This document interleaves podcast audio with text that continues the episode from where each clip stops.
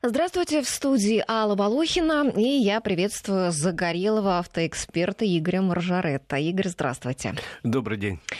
А, в ближайший час мы будем обсуждать новости недели из жизни автомобилистов. Игорь приехал, в частности, вот а, с одной из самых да, крупных и значимых автовыставок из Пекина. Совершенно верно, и с удовольствием расскажу, что я там видел. Да, но сначала я напомню для наших слушателей наши контакты. Друзья, вы тоже можете участвовать в разговоре, задавать свои вопросы или высказывать свое мнение. Звоните нам по номеру 232 15 59, код Москвы 495, WhatsApp и Viber плюс 7 903 170 63 63 и смс-портал 5533. Первым словом пишите «Вести».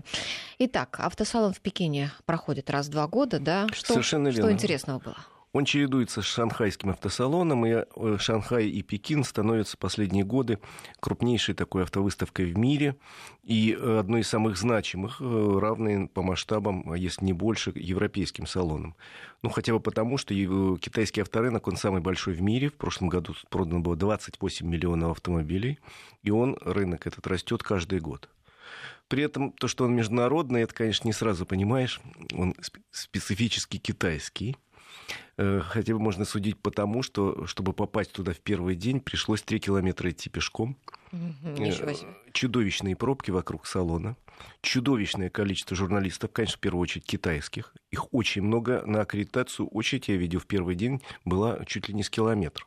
Ну, представлены, наверное, были тоже в основном китайские авто. Э, и представлены все мировые производители практически без исключений том числе и китайские. Причем соотношение примерно такое, 50 на 50.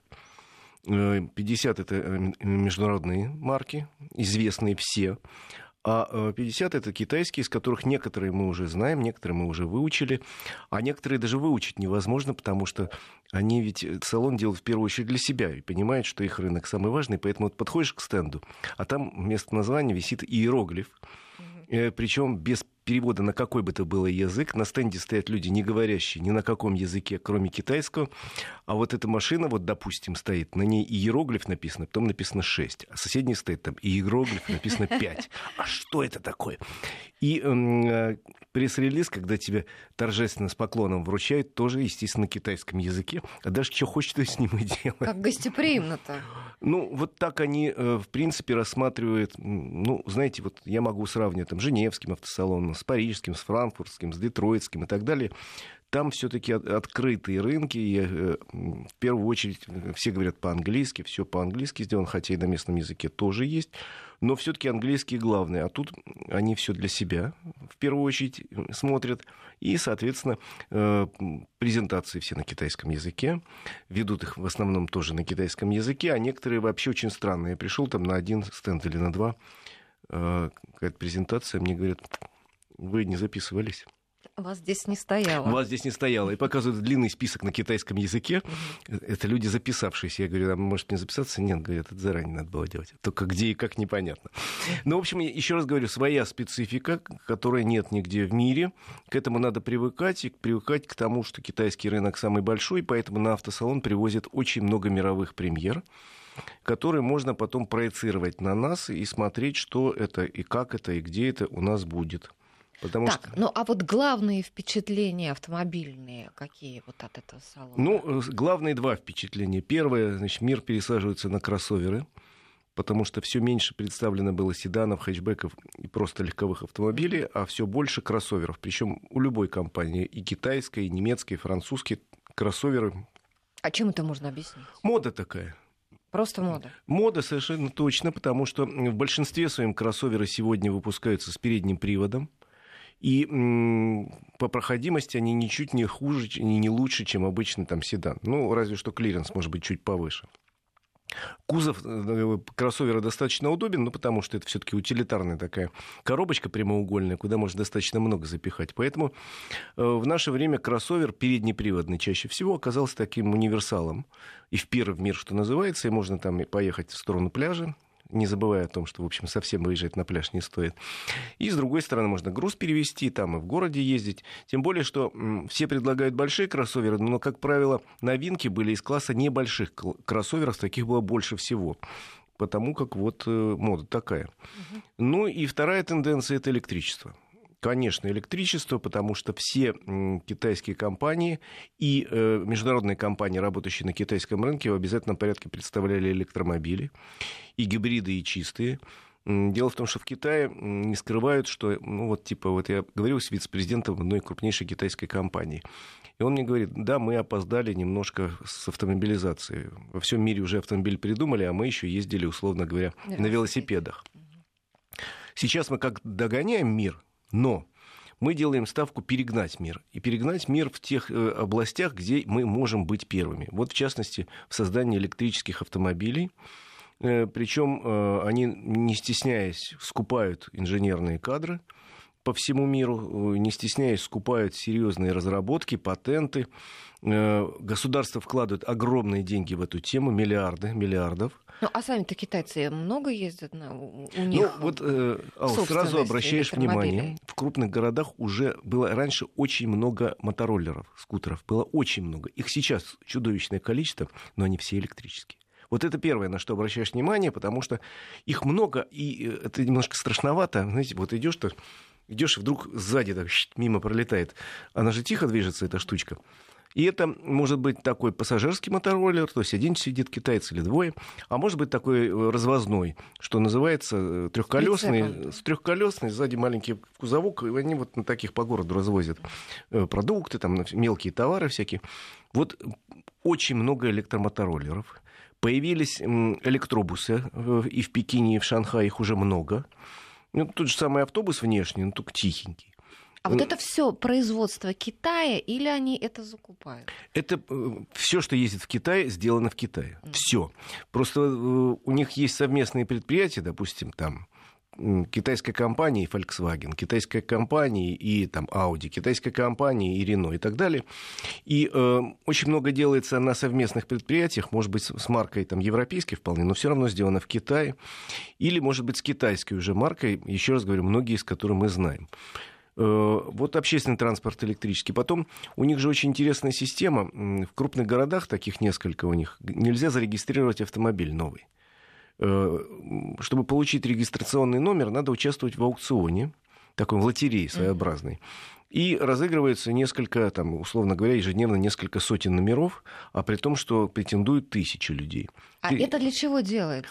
И пока ты не купил этот номер, ты не можешь купить автомобиль. Да. Вот только ты его получил, тогда идешь покупать автомобиль. Это делается для того, чтобы прекратить лавинообразную автомобилизацию крупных городов. То есть в маленьких, в деревнях, пожалуйста, покупайте сколько угодно. А в крупном городе невозможно купить автомобиль, потому что его нельзя зарегистрировать. А если ты покупаешь электромобиль или гибрид, то тебе без очереди за небольшие деньги выдадут этот номер, пожалуйста, езди. Так, а если ты покупаешь, но регистрируешь где-нибудь в деревне? Это есть такая штука, но зато ты, у них очень много видеокамер, стоят, и ты не можешь въезжать в определенные часы в город. Ты можешь в часы пик точно не можешь въезжать, получаешь очень серьезный штраф. Только в выходные можешь спокойно въезжать и в какие-то другие часы. Поэтому э, на, на всякого хитреца да, это точно. найдется. Ну вот э, два, две таких тенденции. Электрификация и кроссоверизация. А для российского покупателя, вот что могло быть там интересного? Вообще, как сейчас в России продаются китайские автомобили? Ну, мы начнем с того, что несколько премьер было мировых, которые до нас дойдут. Например, мировая премьера нового Форда Фокуса четвертого поколения. Уже в Китае продажи начались, в России это будет вот-вот-вот, буквально скоро. И он стал больше, солиднее, богаче оборудован, безопаснее. Самое главное, на прошлое поколение жаловались, теснота была на задних сиденьях, теперь этого нет. Ну, в общем, интересная модель. Э, презентация была интересная, его так спустили с неба на, на тросиках. Э, вот для России вот эта модель интересна. А когда появится в России? Э, думаю, что где-то в начале следующего года. Значит, очень интересно была презентация премьера мировая у Lexus. Был Lexus ES, ИС нового поколения, он очень симпатичный. Раньше считалось, что это такое, ну, просто та же самая Toyota Camry, только немножко раскрашена, а теперь это совершенно самостоятельная модель, хотя на той же платформе. В общем, интересный, агрессивный автомобиль в этом году появится в России. Э, больше всего народ ходил смотреть на совершенно дивный автомобиль под названием Mercedes Maybach э, Ultimate э, Luxury. Это нечто специфическое. Если не ленитесь, поищите в интернете, uh-huh. он есть везде. Это красного цвета такая штука, это концепт. Это седан полноприводный, высокий более роскошной машины в мире еще никто пока не предлагал. Маленькая, большая? Большая, здоровенный седан. Э, ну, я могу сказать две вещи, которые сразу вас зацепят. Это на заднем сидении между двумя э, креслами задних пассажиров из белой кожи, там с какой-то золотой оторочкой, есть столик для чайной церемонии. Вот. А, э, и везде золото, золото, включая педали водителя, водителя, Золотые? позолоченные розовым золотом. Автомобиль шикарно, такой... Шикарно, да? Шикарно, шикарно. То есть, в общем, такого кича я давно не видел. Европейские журналисты плевались и ругались, которые там были, говорили, что это невозможно, это просто оскорбление.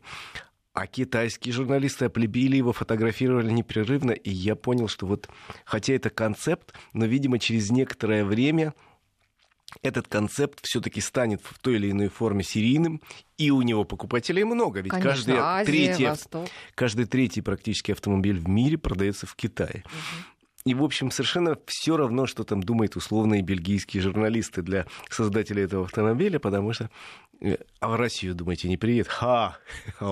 И у нас найдется, Спрос конечно. будет ломовой. Это был такой самый смешной э, и самый такой неожиданный автомобиль на салоне. А так были интересные мировые премьеры у Ниссана. Это большой э, полноприводный автомобиль Терра. И у э, Шкоды, например, был очень хороший небольшой кроссовер под названием Камик. И у многих других компаний, европейских, американских, которые присутствуют, э, японских, корейских, на китайском рынке было достаточно много премьер и мировых, и таких специальных для Китая, потому что многие делают модели ну, вот специально для китайского рынка, поскольку там чудовищный спрос, имеет смысл делать новые модели. Ну, условно говоря, Kia сделала новое поколение Sportage, это такой модный кроссовер. Я ходил, смотрел, и вдруг выяснил, что это не новый, а старый. Новый старый автомобиль. То есть на платформе старого они сделали неожиданный такой кузов. Я говорю, а зачем? У вас же есть новый. Зачем вы старый реинкарнировали? Они говорят, такой спрос – такой спрос. Старый был продан тиражом порядка миллиона. Именно мы еще... в Китае, да? да? Мы еще хотим. То есть очень много моделей, которые ты смотришь и не понимаешь, а что это такое? А потом выясняется, а это Hyundai такой делает модель, там была премьера, там, La Fiesta для Китая, молодежный автомобиль. А это что такое? а это там Volkswagen э, сделал для Китая, а это Nissan для Китая, а это Renault делает что-то понимаешь, слушайте, какой богатый рынок. Сколько. Ну, а если говорить о китайских э, автомобилях, которые вот, вот были интересны и скоро появятся, э, я бы назвал в обязательном порядке Cherry Tiggo 8, большой Cherry, это компания, которая у нас работает больше 10 лет на рынке, хорошо себя зарекомендовал, и большой кроссовер будут продавать. Дунфен, который у нас работает э, тоже давно, предложил новый кроссовер AX4. Очень мне понравился, симпатичный, маленький. Я посидел так. Уже есть и понятные двигатели, какие для России будут, и коробки для России, там механика и автомат. И салон такой хороший. Я потом, правда, понял, что они его, поскольку компания Донфен один из крупнейших совладельцев компании Peugeot Citroën французской, это, в общем, э, сильно перелицованный, переработанный, но э, модный в Европе кроссовер э, Citroën C3 Aircross. Ну вот он у нас будет продаваться под маркой Донфен AX4. Это, говорят, вот там через три месяца. Э, фирма Хавейл, это то, что у нас раньше называли Great Wall, показала новый большой кроссовер X6 и еще один новый модный кроссовер X5. Причем они сказали, что поскольку запускают завод в России большой, он под Тулой должен открыться в конце этого года. Он 100-тысячник, и они собираются э, предложить вот эти несколько кроссоверов, выпускать под Тулы большими тиражами и взять рынок за счет того, что эти автомобили уже современные, потому что дизайнеров все покупают европейских, китайцы давно пользуются услугами самых передовых дизайнеров. Э, технологии европейские или японские все, качество вполне себе, а цены они, я надеюсь, все-таки будут держать. Э, приемлемо, поскольку психологически мы еще часто не готовы покупать Китайский автомобиль. Китайский автомобиль. Да. Хотя я... Задорого. Задорого точно не готов. Mm. А вот если цена будет конкурентной, то почему бы и нет? Хорошо. А еще что-то про автосалон добавить? Я думаю, что про или... автосалон хватит. Угу. Я просто рассказал об обстановке, рассказал о том, что видел. И вообще, что интересно, кстати, еще ну, буквально два слова про Пекин. Я в этот город езжу довольно часто, но не был 4 года. Э, прошлый салон пропустил. И могу сказать, что э, сильно изменился город. Построили довольно много новых скоростных развязок, скоростных магистралей. Количество пробок резко уменьшилось. И что интересно, на улице, если раньше были преимущественно только автомобили мировых марок, пусть и сделанные в Китае для Китая, сплошные Volkswagen, там, э, сплошные там, Nissan, Hyundai и так далее. А теперь э, практически половина автомобилей, если не больше половины, это китайских марок. То есть говорит это о том, что сами китайцы поверили в качество своего автопрома и начали э, не из патриотизма, а вполне из рациональных рассуждений покупать именно китайские автомобили. Их все больше и больше на улицах. И они реально становятся все лучше по качеству. Завидуешь потихонечку. Ну ничего, у нас есть свой автопром. Ну что ж, спасибо, Игорь, за рассказ о пекинской автовыставке. А теперь, наверное, давайте к нашим новостям перейдем. На этой неделе было много а, любопытных новостей для автомобилистов. Вот, например, буквально вчера накануне вступили в силу изменения в правила дорожного движения разрешающий использовать а, на наиболее проблемных перекрестках так называемую вафельную разметку. Да? И а, пересечение этой вафельной разметки а, на запрещающий сигнал светофора будет наказываться штрафом а, в тысячу рублей. А, сколько вообще в Москве таких перекрестков и для чего это вот разметка? Вы знаете, перекрестков не так много таких, mm-hmm. поскольку раньше это был эксперимент. И в Москве, и в некоторых российских городах проводили именно в виде эксперимента, поэтому я таких знаю не так много. Ну, в районе Красной Пресни знаю такой, в районе Лубянки, еще в нескольких местах они есть. Э, вообще, на самом деле, ничего тут совсем нового нет. Просто эта яркая такая клетчатая разметка должна привлечь внимание автомобилиста и предупредить, что если ты понимаешь, что ты не успеваешь там на желтый сигнал светофора проехать, лучше не, не, не рисковать. И, в общем, эта разметка, вот попытаюсь объяснить, как я ее понимаю, это координационная сеть для водителя и для видеокамеры, потому что эта разметка, разметка применяется всегда с камерой, которая фиксирует нарушение. Для нее это просто координаты, знаете, для камеры. Угу. Если кто-то заехал и остановился, значит все, бам, письмо счастья, опа, опа, оно полетело. А, соответственно, для водителя должно быть предупреждение. Видишь вот эту разметку? Не надо туда соваться без особой нужны, если не горит зеленый свет светофора. Даже если зеленый горит, но ты видишь, что там впереди скапливается пробка, лучше подождать, поскольку гарантированный штраф. Э, вводится, еще раз говорю, в проблемных местах, не везде, э, там, где действительно бывают э, возможности затора и где они представляют определенную опасность для э, организации дорожного движения, для безопасности дорожного движения. Ну, а вот вы говорите, Игорь, что э, камерой будет это фиксироваться, да? А сразу их установили уже эти да. камеры? Там, ну, вот есть... это, мне кажется, несправедливо. Сначала, может быть, как-то водители должны были бы порепетировать, как-то приспособиться к этой разметке. На самом деле, эта разметка, вот та, которая была в нескольких экспериментальных точках, там она и осталась вместе с камерами. А в новых местах, ну, где это будет наноситься, это решают службы организации движения. У нас центр Центр организации дорожного движения в Москве, и такие же есть в других крупных городах, которые будут принимать решение, надо это им делать или не надо. Это не обязанность святая, это возможность просто немножко разгрузить проблемные перекрестки, и все. Просто еще раз говорю, это лишний предупредительный знак. Как, ну, вот знаете, э, есть в Питере такой э, мост, он очень низкий, мост и на нем огромными буквами написано. «Газель не пройдет». Да, Знаете да, эту да, историю? Да. И там все равно газелисты пытаются въехать, и там э, стоит как бы счетчик, там записано, что уже 146 газель, газель не прошло. И поскольку все равно люди не понимают, решили на днях этот мостик э, раскрасить яркими-яркими какими-то оранжевой, что ли, краской. Но вот эта э, вафельница, это тоже та же самая оранжевая краска, дополнительное предупреждение водителям-торопыгам, что не надо туда соваться, вот потому что сунулся, ну, тысячу рублей заплатишь. А откуда к нам пришло это новшество? Из Европы. Это давно распространено в Европе, а там это началось, по-моему, где-то в странах Голландии, вот там в Бельгии. Э, проверили, работает. Ну, давайте возьмем это. А вот наш менталитет российский, водительский, он тут не будет ли какой-то своей специфики? Ну, какая специфика? В общем, конечно, э, это просто предупредительный знак. Поэтому я ничего такого странного и неожиданного для нашего водителя не вижу. Вообще, мне кажется, все больше и больше наши водители в хорошем смысле европеизируются начинают понимать, соображать. И я говорю об основной массе водителей. Конечно, отморозки есть, причем в любой стране мира, а у нас их там тоже вполне себе достаточно. А, но в большинстве своем водители начинают э, понимать, например, что если ты соблюдаешь правила дорожного движения, ты быстрее доедешь до точки, к которой стремишься. Нарушая правила, мало того, что ты можешь не доехать, что называется, а во-вторых, даже если доедешь, ну, обрастешь, значит, куча этих писем счастья, оно вам надо называется. Ну да.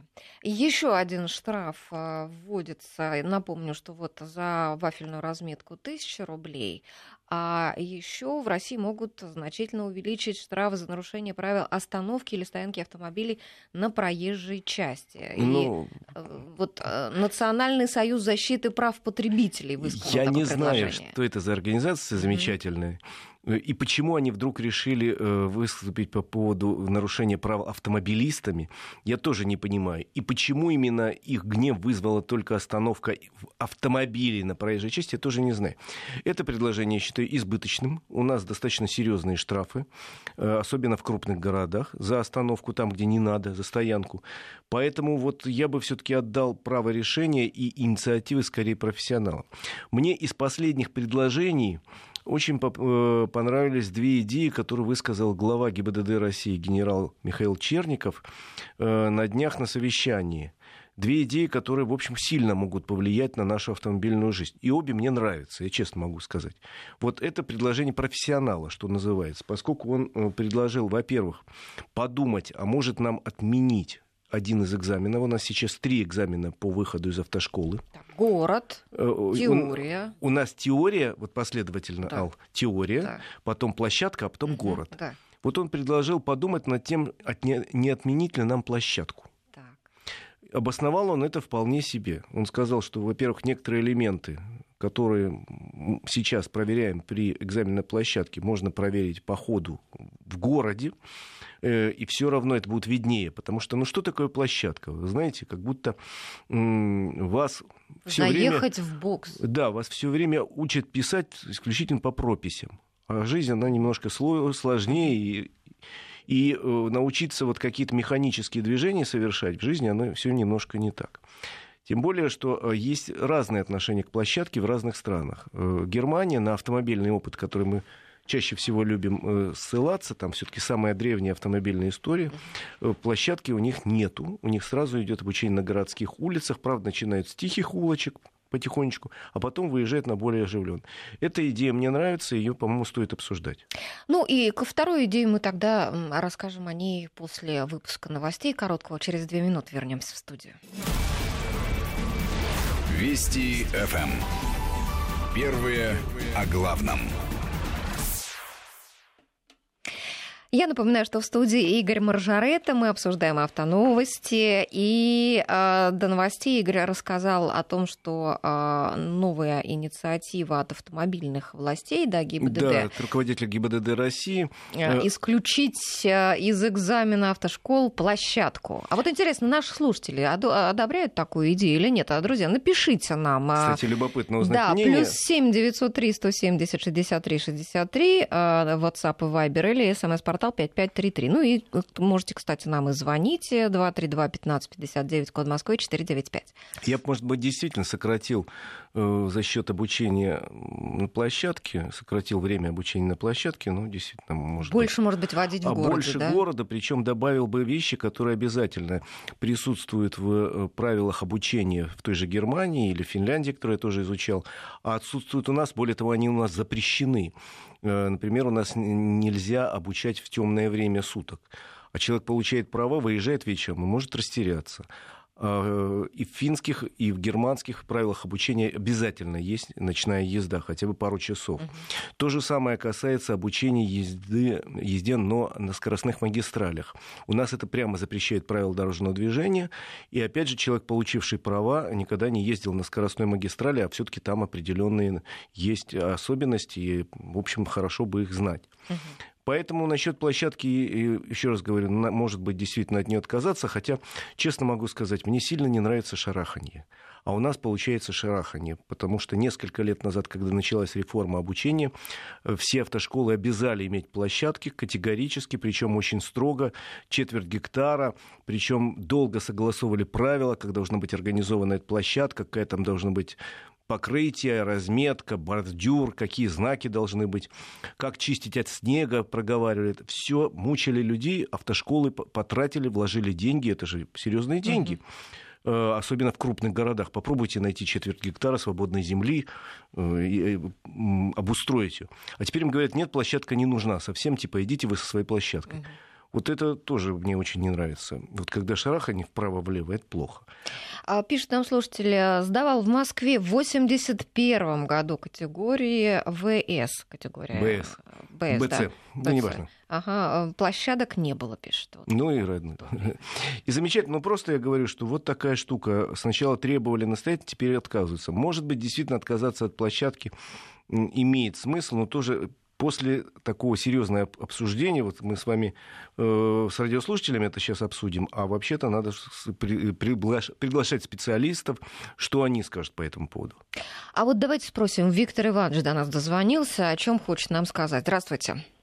Здравствуйте. Угу, слушаем вас. Вы меня слушаете? Да, да внимательно. Да, да. Слушайте, да. У меня вот что. Я первый раз, так сказать, повел машину, ну, сдал на права, на грузовике сдавали, и повел машину это в 65 году. Угу.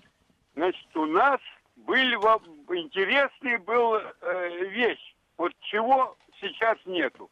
Так. По улицам едут машины, практически едет она даже без двигателя, по-моему. Все разбито, все расковеркано, крыльев нет, он едет, всех подрезает.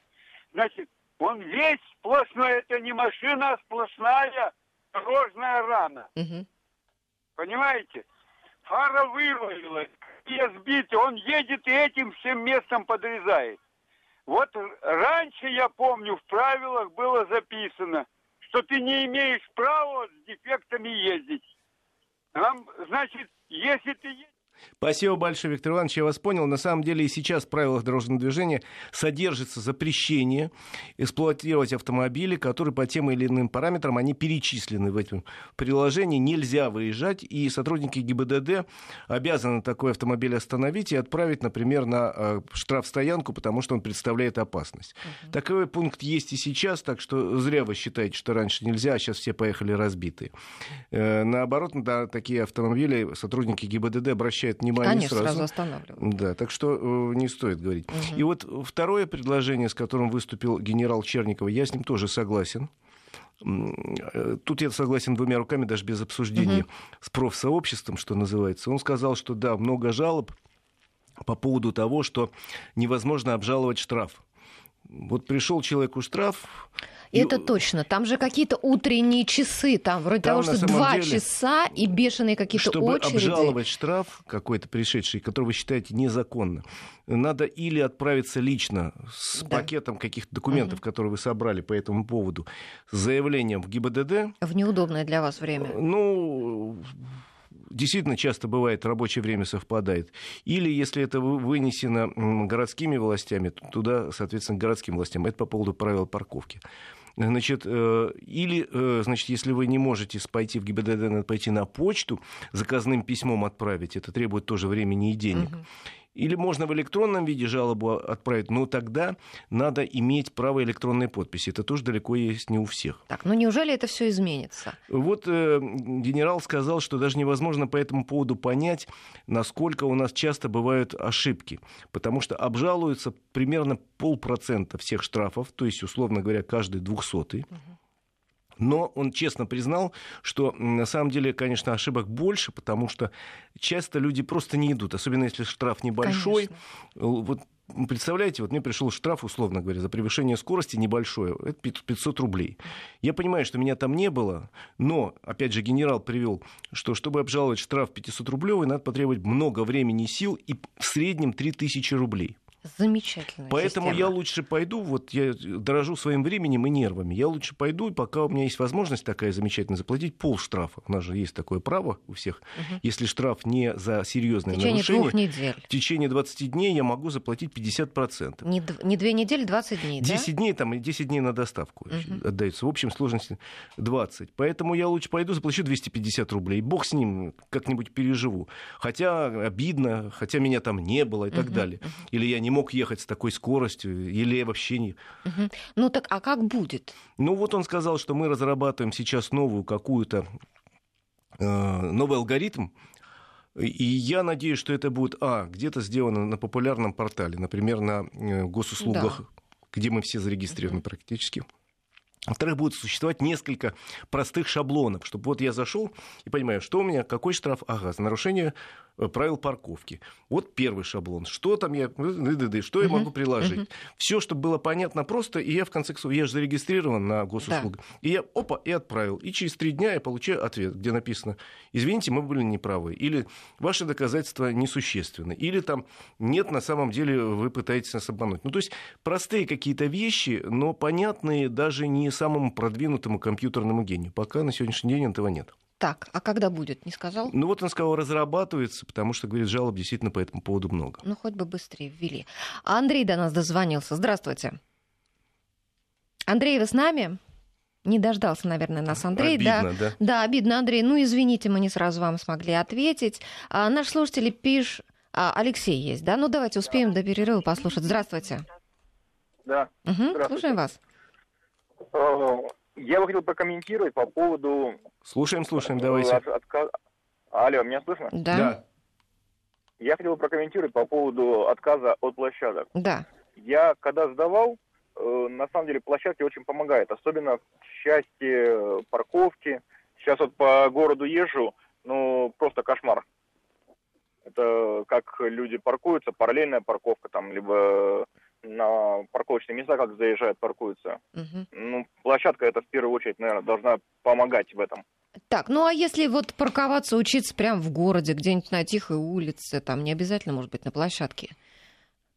Знаете, я как уже уверенный пользователь, наверное, Ага. могу так сказать, что это раздражает, когда новичок начинает на маленькой улочке крутиться, всем мешать, а с учетом того, что сейчас очень город загруженный, Мгм. э, ряд получается суженный, по- по- зачастую правый ряд это парковка почти во всем городе. Ну, понятно. Поэтому, Ваши аргументы понятны, да, Ваши спасибо, аргументы, Алексей. Андрей, понятны. Я с вами во многом согласен. Хочу сказать только одно. Генерал Черников предложил отменить экзамен на площадке, но не саму площадку. А, да, то есть учиться на То ней есть, будут продолжать? Учиться м, может автошколы обучать, конечно, простейшим вещам, если у нее тем более есть площадка в собственности, никто ее не, не закрывает и не строит на этом месте небоскреб. Просто э, экзамен на площадке вот такой, какой он есть сейчас, потому что сейчас критерий этого экзамена расписан до миллиметра, а ты имеешь право за 30 секунд вот так заехать, и если ты там задел палочку, то до свидания, а если ты не уложился в 30 секунд, то до свидания, а если ты там еще что-то, до свидания. То есть вот э, экзамена этого предлагает генерал, экзамен этот предлагает генерал отменить, ну, во всяком случае, подумать, может, он лишний. А вот саму площадку это на усмотрение автошколы, потому что какие-то механические навыки, наверное, удобнее отработать на закрытом каком-то, в закрытом помещении. Просто, наверное, если произойдет в ближайшее время эта отмена, не будет просто такого строгого требования автошколам обязательно иметь собственную площадку или арендованную и так далее. Можно использовать э, там вместе там, такую площадку, можно. Но для отработки вещей это очень нужная вещь, площадка, и существует, между прочим, в той же Германии в каждом практически небольшом даже городе и такие площадки, где за небольшие деньги можно покататься, поотрабатывать. И полигоны более серьезные есть в каждом городе, где можно обучиться, пройти курс там, контраварийной подготовки. Или просто погонять, если у тебя мощный автомобиль, не надо тебя выпускать на какую-то улицу, лучше вот тут в закрытом треке погоняй. Мгм. Ну, это был ответ не только Алексею, нам дозвонившемуся, но и другим нашим слушателям, которые пишут, что они за площадку. Один написал, я не согласен, так как до выезда в город надо все же убедиться, не опасен ли водитель для города. Ну вот как раз он э, сможет учиться. Да, решение о выезде принимает инструктор. Э, уходим мы на прогноз погоды и скоро вернемся. Вести ФМ. Первые о главном. Продолжаем разговор, и нас ждет на связи Олег. Здравствуйте. А, здравствуйте. Угу. Слушаем вас. А, у меня такой вопрос. Я заранее извиняюсь, если повторный вопрос. Просто последнее, что я слышал, то, что Игорь как бы поддерживает отмену площадок. Вот у меня вопрос такой. А если площадки отменят, то где начинающие автолюбители будут практиковать задний ход, э, заезд в гараж? На дороге, что ли? Ну вот пока вы ждали, да. как раз Игорь на этот вопрос отвечал. Я повторюсь, это очень кратко, Олег. Э, предлагается отменить экзамен на площадке. Сама площадка остается именно для отработки каких-то вещей э, необходимых механически, чтобы навыки набить, что называется. Экзамен на площадке отменять, э, предлагают отменить, и те элементы частично, которые требовали сдать на площадке, просто будут смотреть, как себя ведет курсант в городе. То есть вот закрывать площадки на, на самом деле, я надеюсь, никто не собирается. Вообще, э, я смотрю, тут довольно много самых разных э, мнений по поводу площадки. Вот Николай пишет, если учесть, сколько народа слетает на площадке, то необходимо оставлять. И за то, чтобы расширить программу обучения и экзамен. Э, еще э, таких мнений несколько. Другие, наоборот, говорят, что э, э в Германии нет, зачем нам это нужно? Нет, ну тоже. а вот в жизни, зачем нам на скорость парковаться, например, да? Мы же не паркуемся в жизни прям на скорость. В общем, я тоже думаю. Э, смотрите. Или если ты заглох в процессе парковки, ну ничего, ну, ну что, действительно ты, заглох. Да. Э, кто-то предлагает вести, вот в Германии обучение, не подписался, в Германии обучение автомобилистов проходит в любую погоду. В вечернее время снег, дождь, в любую непогоду. Э, и самое главное, что учит взаимному уважению. Но это тоже правильно, это, наверное, тоже надо делать. Потому что э, у нас вот как-то вот с, уважением друг к другу плоховато. Причем это касается не только водитель-водитель, mm-hmm. системы взаимоотношений, и водитель-пешеход, да. пешеход, и пешеход-водитель. Э, да, водитель. К сожалению, вот этого нам не хватает. Вообще мы рады, что эту тему подняли сегодня с Аллой, потому что, э, судя по всему, у нас есть такая тема, есть проблема. Э, кстати, генерал Черников сказал, что, к сожалению, всего 8%, я не знал этой цифры, всего 8% выпускников автошкол с первого раза сдают все экзамены. О чем это говорит? О том, что каких-то навыков не хватает. И, наверное, надо просто хорошо посмотреть, где больше всего теряются молодые люди, на каких э, темах, и там может быть чуть больше времени. То есть, понимаете, у нас... А может быть и придираются излишне, Может, Игорь, излишне придираются. Даже Я... там, в ожидании, знаете, там, может быть, каких-то взносов а, дополнительных. Могу сказать честно, что в большинстве европейских стран, я эту тему изучал в свое время специально, профессия экзаменатора — это отдельная профессия. Вот это правильно. Ей учат, более того, уже в двух европейских странах это отдельное образование в университете, экзаменатор правил дорожного движения э, в автошколе. Э, значит, если даже нет у нас в стране такой профессии при образовании, обязательно человек должен проходить э, раз в год, раз в два года, в разных странах по-разному, переподготовку. А в некоторых странах, мне рассказывал глава Европейской ассоциации автоэкзаменаторов, есть такая, что в некоторых странах ввели психологические тренинги, раз в год обязательно проходить, потому что экзаменатор в течение года очень устает, потому что вот как достали эти ученики, uh-huh, вы знаете, uh-huh. ведь с твоей бестолковостью, как они достали. Вот у человека вырабатывается такое стойкое недовольство. Профвыгорание, ну, да? Да. Он же готов убить, там, прибить этого Во-во, ученика. И поэтому обязательно раз в год тренинги с психологом, который снимает вот эту психологическую усталость, вот эту установку, потому что человек, принимающий экзамен, должен должен быть дружелюбен по отношению к ученику, понимая, что у того стресс, что он нервничает, что даже если он хорошо учился, то, может быть, он сейчас это что-то забыл. Надо, наверное, уметь прощать какие-то мелкие ошибки. Нет, я не сомневаюсь, что серьезные ошибки прощать нельзя. Но заглох человек, ну, ну, ну и что? Выгнать из машины, сказать, да пошел ты вот придешь через месяц с мамой. ну, я условно говорю. То есть тема такая есть, надо говорить. У нас, к сожалению, экзаменаторов не готовят. Появились требования. Это офицер ГИБДД со стажем вождения, возрастом не меньше 25 лет и стажем вождения по этой категории не меньше трех лет. Но, опять же, системы подготовки как экзаменаторов отдельно, офицеров ГИБДД нет пока. К сожалению, это плохо.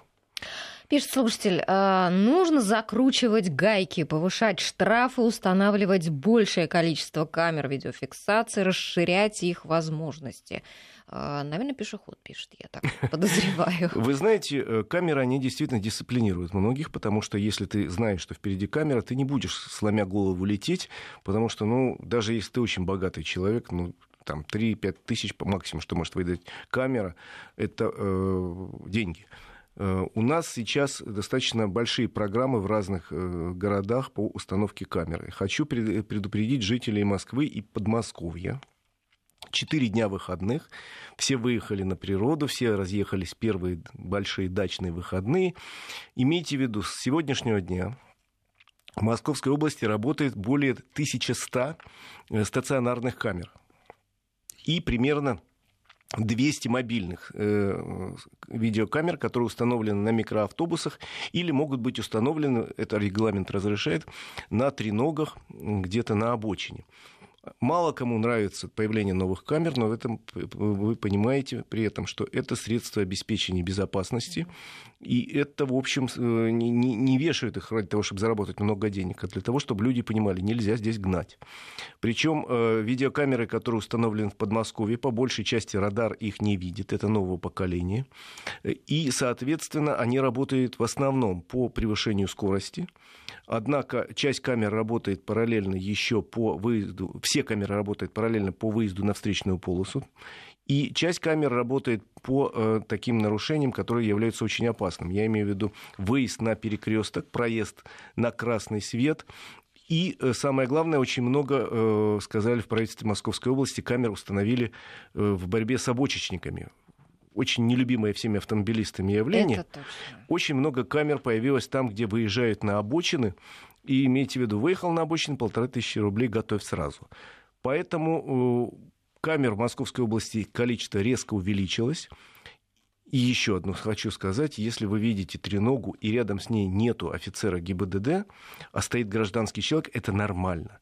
Потому что все камеры в конечном итоге передают информацию в ГИБДД, и там принимается решение, вынести штраф или нет, но обслуживать его могут и гражданские люди. Не надо кричать, что вы тут нарушаете, вы тут деньги нам не зарабатываете. Это вот, кстати, Игорь, вы сказали, по, по каким нарушениям работают камеры, да, и э, быстро я скажу, тут вот был опрос буквально на днях, э, агентство «Автостат» и издательство «За рулем» провели опрос о том, какие самые частые правонарушения водители э, допускают. Превышают скорость 49%, угу. разговаривают по мобильному телефону почти 15%, не пристегиваются 7,5%, паркуются в неположенном месте около 2%, далее идет езжу по встречной полосе больше 1%, и дальше по обочине ездят и по выделенке. Вот такие самые распространенные а, правонарушения. А, у нас а, висит Ксения на телефоне, буквально у нас осталось две минуты до конца эфира. Ксения, закругляйте наш эфир. Что вы хотите сказать? Здравствуйте. Ксения, мы вас Ксения слушаем. не дождалась, да, нас? Слушайте, я смотрел, угу. сколько мнений по поводу площадки, огромное количество, как изменить мнений, как изменить систему обучения, э, что у нас не так все построено, э, и считают, что это немцы должны у себя вести площадку, а не нам надо отказываться, что наша система, одни говорят, так надо. Вот, и очень много мнений по поводу площадок. Я, мне кажется, что это отдельная тема, которую можно просто еще раз как-нибудь обсудить. Да, а вот слушатель предлагает отменить мобильные камеры фиксации скорости на участках дороги, где чаще нарушают скоростной режим, убирают стационарные камеры, ставят мобильные, ставят своих людей, им дают план на месяц, собрать столько-то денег.